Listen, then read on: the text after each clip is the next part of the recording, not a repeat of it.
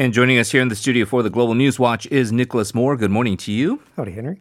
We're going to talk about the situation in Myanmar, but interestingly, a kind of uh, different battle going on as to the question of who represents Myanmar and the United Nations. The uh, current UN ambassador, uh, Kyaw Moe Tun from Myanmar, and his deputy counterpart have prepared letters to the UN, and we should be mindful they are not supportive of the current military regime right now, but they have outlined their case as to why they should keep their jobs. Right, and it doesn't help that both representatives wrote on official Burmese letterhead. Ambassador Kyaw Moe Tun claims that the military junta has no grounds to, to declare it holds authority. His letter to the UN says, quote, the perpetrators of the unlawful coup against the democratic government of Myanmar have no authority to countermand the legitimate authority of the president of my country. The junta actually made its case for Kyaw Moe Tun's removal over the weekend after he called on the UN to use any means necessary to restore civilian leadership. He delivered a speech on behalf of the Suu Kyi government to the administrative body on Friday and held the symbolic three-finger salute, saying, quote, We need further strongest possible action from the international community to immediately end the military coup, to stop oppressing the innocent people, to return the state power to the people, and to restore the democracy. UN Secretary General Antonio Guterres does want Myanmar to return to democracy, and UN uh, U.S. State Department spokesperson Ned Price says, quote, when it comes to Moe Tun, we understand the permanent representative remains in his position, kind of giving uh, their support yeah. to him. Mr. Price gave his continued support to the restoration of Burma's democratically elected civilian government going forward. And that could be an important decision in terms of who gets to have uh, the big platform uh, that the uh, United Nations provides to be able to um, air their views, especially uh, from the uh, pro democracy side of things. That being said, on the ground, certainly the situation has um, remained dire. Police firing upon mm. protesters, killing nine on Wednesday. This brings a total death toll uh, of this uh, since the coup began to at least 30. Right. Protesters, uh, they, they don't have many uh, ways to reach out to the wider world. Protesters had to reach Reuters news, news agency by telephone. Security forces have also detained about 300 targeting protest leadership. In the Association of Southeast Asian Nations, or ASEAN, Indonesia, Malaysia, the Philippines, and Singapore called for the release of, of leader Aung San Suu Kyi and other detainees in a meeting uh, on Tuesday. Again, junta leader Senior General Min Aung Hlaing said that the takeover was on behalf of democracy, saying that November's election won by Suu Kyi's party was fraudulent, even though it has been certified by the Election Commission. The government has pledged to hold new elections with no given time frame. Right. And so we will continue to obviously update our listeners uh, on the situation in Myanmar. Uh, very fluid to say the least. Let's turn now to France, a very interesting situation here, and maybe something, unfortunately, somewhat similar, um, familiar to Korean listeners because uh, we've had a similar phenomenon occur as well. A former president in France, Nicolas Sarkozy, has been remanded to home arrest in what is being called the wiretapping case. Right, Mr. Sarkozy was president from 2007 to 2012, and he has been accused of soliciting information from a senior magistrate in 2014.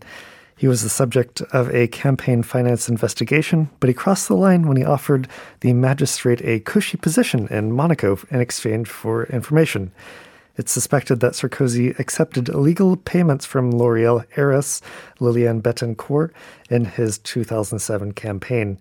He has never officially said he would run in 2022, but without any other conservative candidate in the news, he was unofficially the frontrunner, even after his failed re election bid in 2012. Jail time, um, just for some context for French leaders, is rare. The last case was Marshal Philippe Pétain, who was given a sentence for collaborating with Nazis. Yeah, and that would be a long time ago. And so it's certainly a significant uh, development politically in, in France. Uh, political development, I think we can also say uh, in the United States, uh, going to your, uh, I guess in Korean we would say 고향 or your mm-hmm. home state, the great state of Texas, becoming the biggest U.S. state to repeal its mask mandate, uh, following some smaller states like North Dakota, Montana, and Iowa. Right, not the first, but definitely the biggest. Governor Greg Abbott has come under fire from his Republican Party for mandating masks. The head of the Texas GOP once led a protest outside of Mr. Abbott's mansion. 7.1% of Texas residents have been fully vaccinated. But Dr. Lauren Ancel Meyers at the University of Texas says that, quote, the fact that things are headed in the right direction doesn't mean we have succeeded in eradicating the risk. Texas has yet to see the effects of recent power outages, for example, which forced people to shelter uh, shelter together for warmth. Harris County Judge Lina Hidalgo said, quote, At worst, it is a cynical attempt to distract Texans from the failures of state oversight of our power grid. Individual counties can still impose mitigation strategies if virus hospitalizations exceed 15% of hospital capacity in their region, but the governor has forbidden imposing masks even at the county level. The mask mandate imposed last July at the height of the pandemic was barely enforced by sheriffs. Governor of California Gavin Newsom tweeted that Abbott was being absolutely reckless even with the mandate, as you say, um, it, it, wasn't like here in Korea where people do tend to follow government guidelines.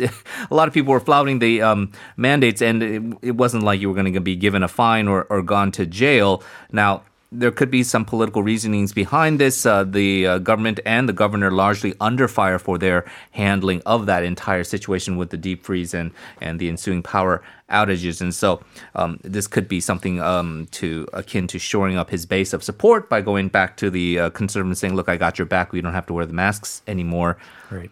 Uh, politically speaking, may be beneficial for Abbott. But as you say, epidemiologically speaking, uh, according to health officials, uh, maybe not the best thing to do right now, especially with the inoculation still ongoing, and the fact that even if you do get vaccinated, the seems like the general advice is you should still maintain mask wearing because of the unknown effects of how much viral spread you have to people who have not yet been vaccinated. But again, um, leaders make the decisions and elections have consequences, and that is certainly uh, the situation in Texas right now. Let's talk about our final story. The EU and the US have announced coordinated sanctions on Russia for the poisoning and subsequent jailing of opposition leader Alexei Navalny. Yes, the intelligence community has determined with high confidence that Russia did carry out that poisoning with the potent Novichok nerve agent. Germany, France, and Sweden have all found that Navalny was poisoned in violation of the International Chemical Weapons Convention. The U.S. is sanctioning chemical and biological entities as well as senior officials like the director of the Federal Security Service of Russia.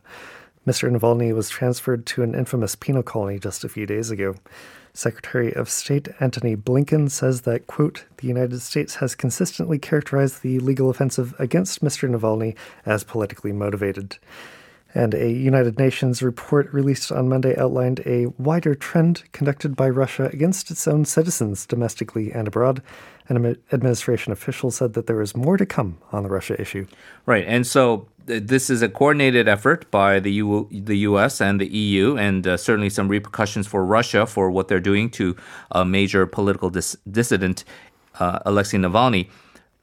Apples to oranges comparison, but the reason why the Biden administration is getting a lot of criticism right now uh, for what they feel is maybe uh, not being as steadfast in, in civil liberties and in terms of how they ran as a campaign is that yes, it's a very different situation, but the U.S. deciding not to do anything in regards to the Saudi Arabia situation and the assassination of Jamal Khashoggi and holding uh, Crown Prince Mohammed bin Salman um, in any way responsible for that, a lot of people do see that, look, you, you, you have Russia and you're going to punish Russia, and that's fine. Um, a lot of people don't like Russia and uh, maybe um, feel that they are nefarious actors. But at the same time, there seems to be a double standard involved uh, with Saudi Arabia, who seems to be perhaps holding a bit more sway because again, people always point to the oil as a situation as to why perhaps MBS uh, gets off scot free while Russia doesn't.